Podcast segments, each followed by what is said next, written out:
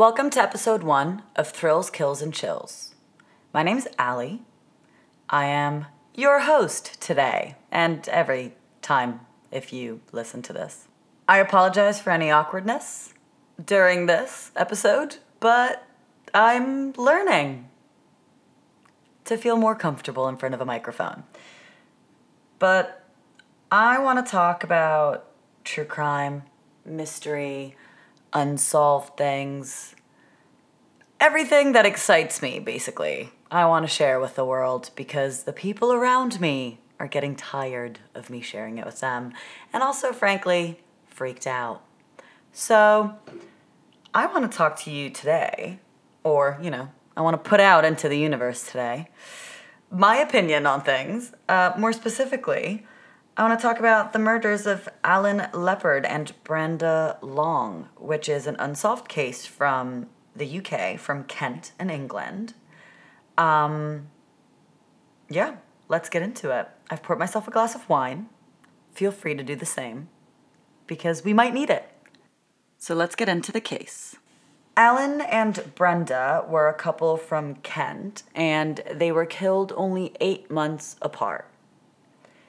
I'm going to get into the timeline of things, what happened in those 8 months between the murders. So buckle up. Easter Monday, 1991. It's the 1st of April. And 43-year-old Alan Leppard gets shot outside of his house in Moncton, which is near Ramsgate in Kent. Alan and Brenda shared this house, and I read in some places, which I thought was quite sad, that Alan actually died in Brenda's arms. He was shot with a 12-bore shotgun in Moncton Lane, and apparently 3 weeks before the shooting, two men asked for Alan Leppard at the local pub, which is called the White Stag. The police made EFITs, which when I first read that, I didn't know what it was, so I Googled it.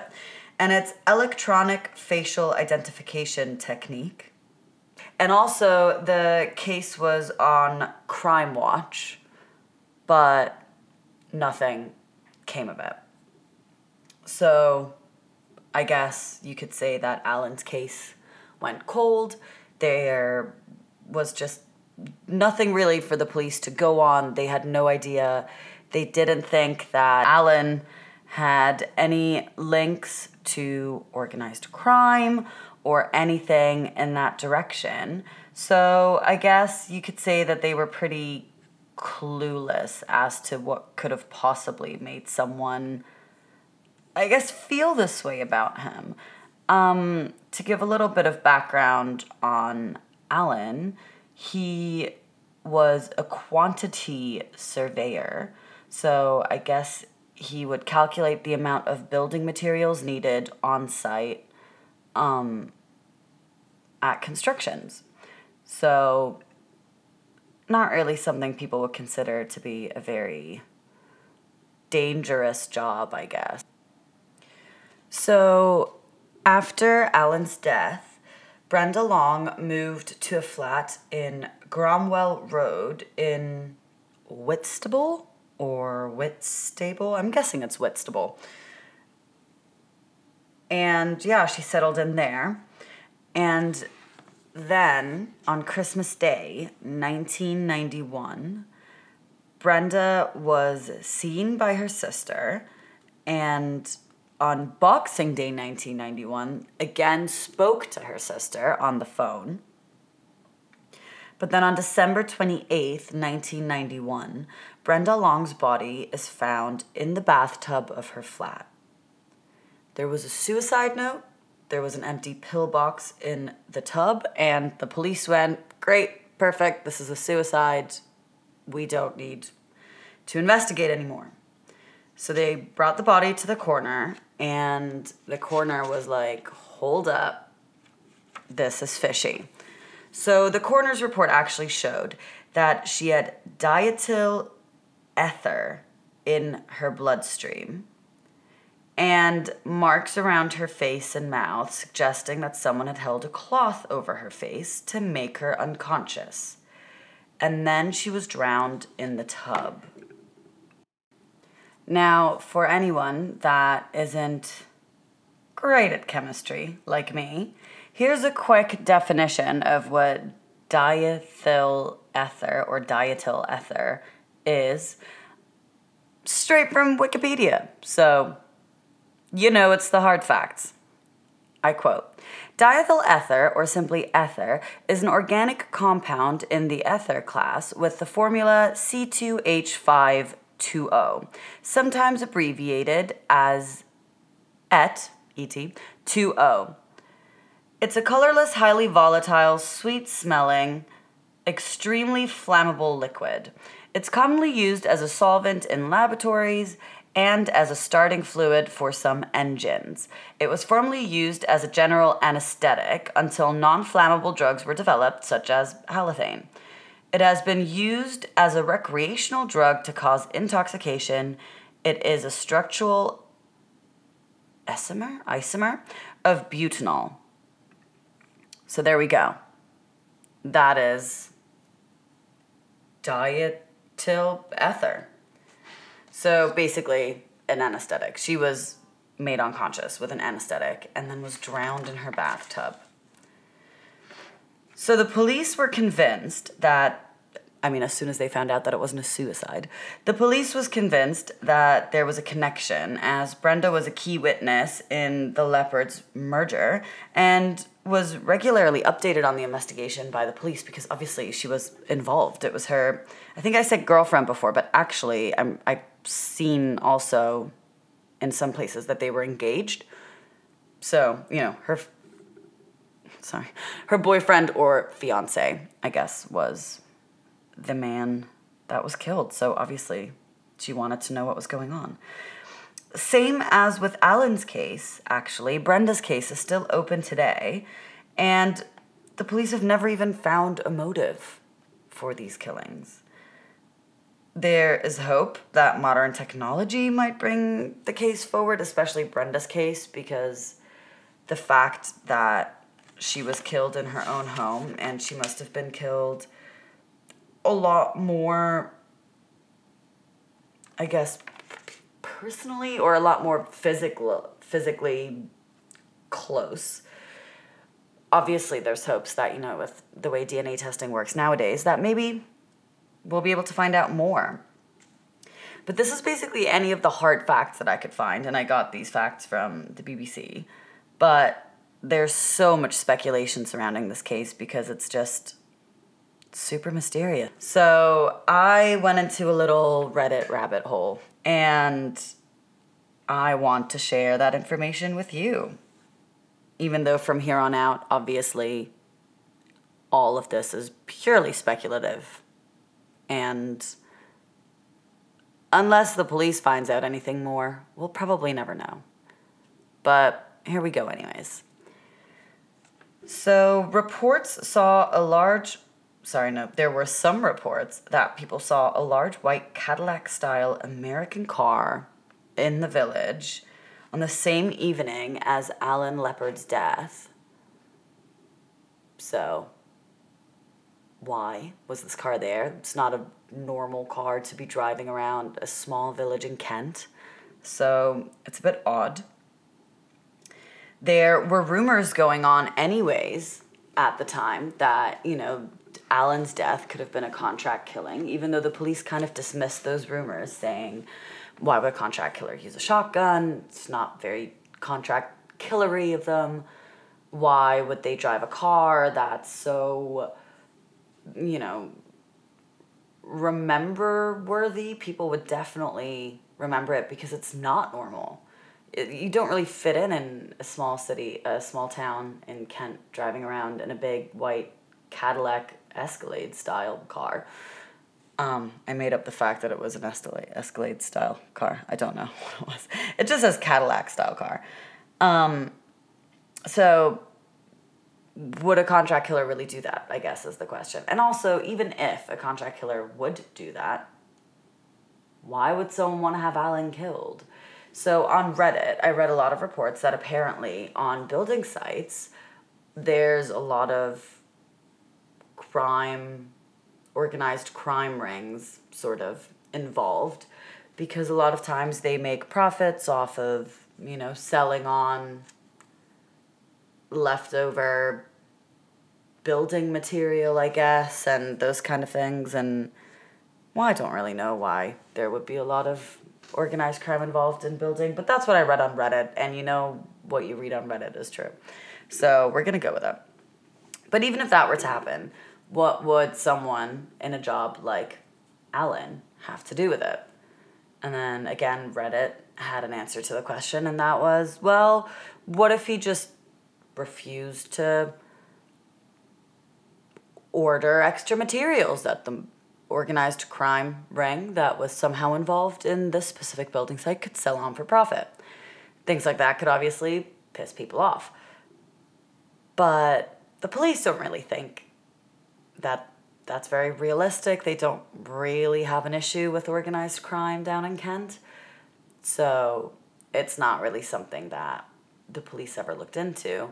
I personally can't really imagine that, I mean, I don't know, the mob or any sort of mafia would really be that interested in someone with Alan's job if there were no other link except for the fact that he was a quantity surveyor.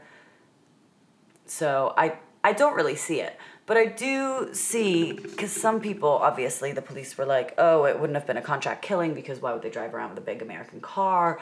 Why would they shoot him with a shotgun? And I read this on Reddit, and I was like, you know what? That actually does make sense. Not that I think it was a contract killing. I don't know. I don't know what I think. But what would make sense, which this person on Reddit said, was, well, if you drive around with a big white American car in the middle of a small English village, really, are people really going to pay attention to who's inside the car? Because no one knows who was driving the car. No one has a description of who apparently drove this car through the village. No, people just paid attention to the car and went, what the hell is this car doing here? Sort of thing. So I guess in that case, okay, yes, maybe it's good to be super flashy on one side to not seem, to make your face less memorable. It's like make your face less memorable than your outfit, I guess, type thing. So maybe that's what they were going for. And then the same user also said, as for the shotgun, maybe they used a shotgun because you wouldn't have any shells flying around or something. Like shotgun shells can't be used to trace back to the weapon afterwards. So I guess, yeah, maybe it's just a super clever contract killer. Or, on the other hand, maybe it's just a super amateur contract killer. Not every contract killer is like Bill Nye and Wild Target, right? The amount of people that probably can be used as contract killers based on providing them with things that they might want or need or anything like that. You know, it doesn't have to be like a super professional, because how many people actually know a professional contract killer? Or how to find one. Wouldn't it be much easier to go up to someone that you're like, hey, I'll give you 50 grand for killing this person. Maybe this, you know, person is in dire need of 50 grand. So, I don't know. But there's another theory, which I don't want to talk about too much because I don't think it's fair, as there's like no proof on it and I don't want to slander some poor man. Another theory was that Brenda's ex, whose name I'm not going to say, may have either tried to hire or may have hired a contract killer to kill Alan and then killed Brenda himself or anything like that. So the rumor is that apparently there's mixed reports about who saw Brenda last, her sister or this ex-boyfriend or ex-partner. But I didn't find anything about that in the actual, like, hard facts bit or on any of the BBC reports that I read. So I don't know how much weight that can be given, but Yeah, people say that, oh, maybe this man was the last person to have seen Brenda alive. And apparently also Brenda started seeing Alan, and Brenda met Alan when she was still with this partner. And, you know, this could be a whole just jealous ex-partner situation, easily solved type thing. I mean, not easily solved, obviously, because it's unsolved, but, you know, like, oh, that's the obvious kind of reason or obvious kind of explanation, I guess. But if this person, you know, just wanted to get rid of Alan, then he would have done that. So why also do it to Brenda? I just don't know. I mean, obviously, there are statistics that kind of say, oh, it's always, you know, a partner, an ex-partner, something like that. But the fact that, I just think he'd be found out by now. I imagine, you know, being an ex-partner and having obviously been in contact with Brenda, I'm pretty sure the police would have spoken to this person. So I can't really imagine that he wouldn't have been found out by now. The case is still open. Like, on the BBC report, first of all, the guy, the police detective that was in charge of it back in the 90s, he's now retired, but he's still actually actively, I guess, working on this case with the detectives that are responsible for it now. And when someone puts that much, like, heart and soul into trying to solve something, I'm sure the ex-boyfriend would have not been left out. So I just don't know. I'm completely blank on what could have possibly happened. I don't want to believe it was a contract killing because it seems a little bit out of the blue. If it was the partner, the ex-partner, I feel like we would know by now. The police are sure that it's linked, though, in which case it's got to be something that's got to do with both.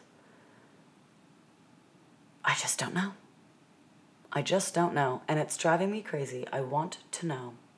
I guess for me, the most realistic approach would be through whatever, for whatever Alan got involved with something dodgy, and either he was like, I don't want to do this anymore, or he was like, I'm going to rat or snitch, and whoever he was involved with was like, okay, well, then we've got to get rid of you.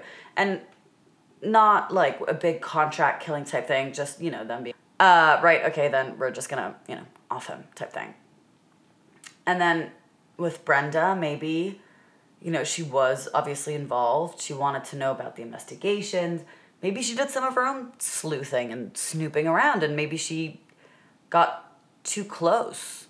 And so they decided that they were going to get rid of her too. I mean, the question, I guess, that leads me to think that it must have been something personal is why was Brenda's death? Why were they trying to fake a suicide for her? But with him, it was basically a drive-by. That's a bit odd to me, personally. I just don't know why they would do that. I mean, maybe they thought it would be an easy way out to be like, oh, grieving widow or whatever. And they thought they weren't going to test the body if it, like, obviously looked like a suicide. I also could find absolutely nothing, which I find very frustrating. I could find absolutely nothing on whether that suicide note was actually written by Brenda. So, like, was she forced to write this before she was killed? Like, I don't know, because I don't know who wrote the suicide note. That's something I want to know. But maybe that's something that the police isn't saying because they're like, well, that would be like insider knowledge and, you know, we need that. So, yeah, I guess that's it, because I can't think of anything else it could have possibly been. Even my own theory, everything just seems unlikely to me, yet this happened. So, I don't know. that's it, I guess. That's it for today. Thank you for listening, if anyone has. And yeah, I'll be uploading every 2 weeks. So if you're interested on hearing more of me, check back in 2 weeks. Bye.